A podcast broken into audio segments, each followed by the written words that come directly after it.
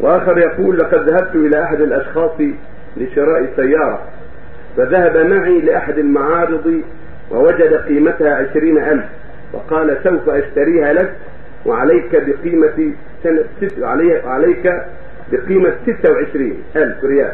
هذه سنة كاملة مقدم منها 2000 وقد شراها لي من المعرض وبعتها في نفس الوقت ب 19 ألف ريال و500 على أصحاب المعرض نفسه. فهل في هذا شيء من الربا؟ الواحد اشتريها له هذا فيه تفصيل. أولا يجب أن يعلم أنه لا يجوز الاتفاق على هذا قبل ذلك. وإنما يكون الاتفاق والبيع بعد الشراء. إذا شراها التاجر وملكها التاجر وصارت عنده السيارة يبيع.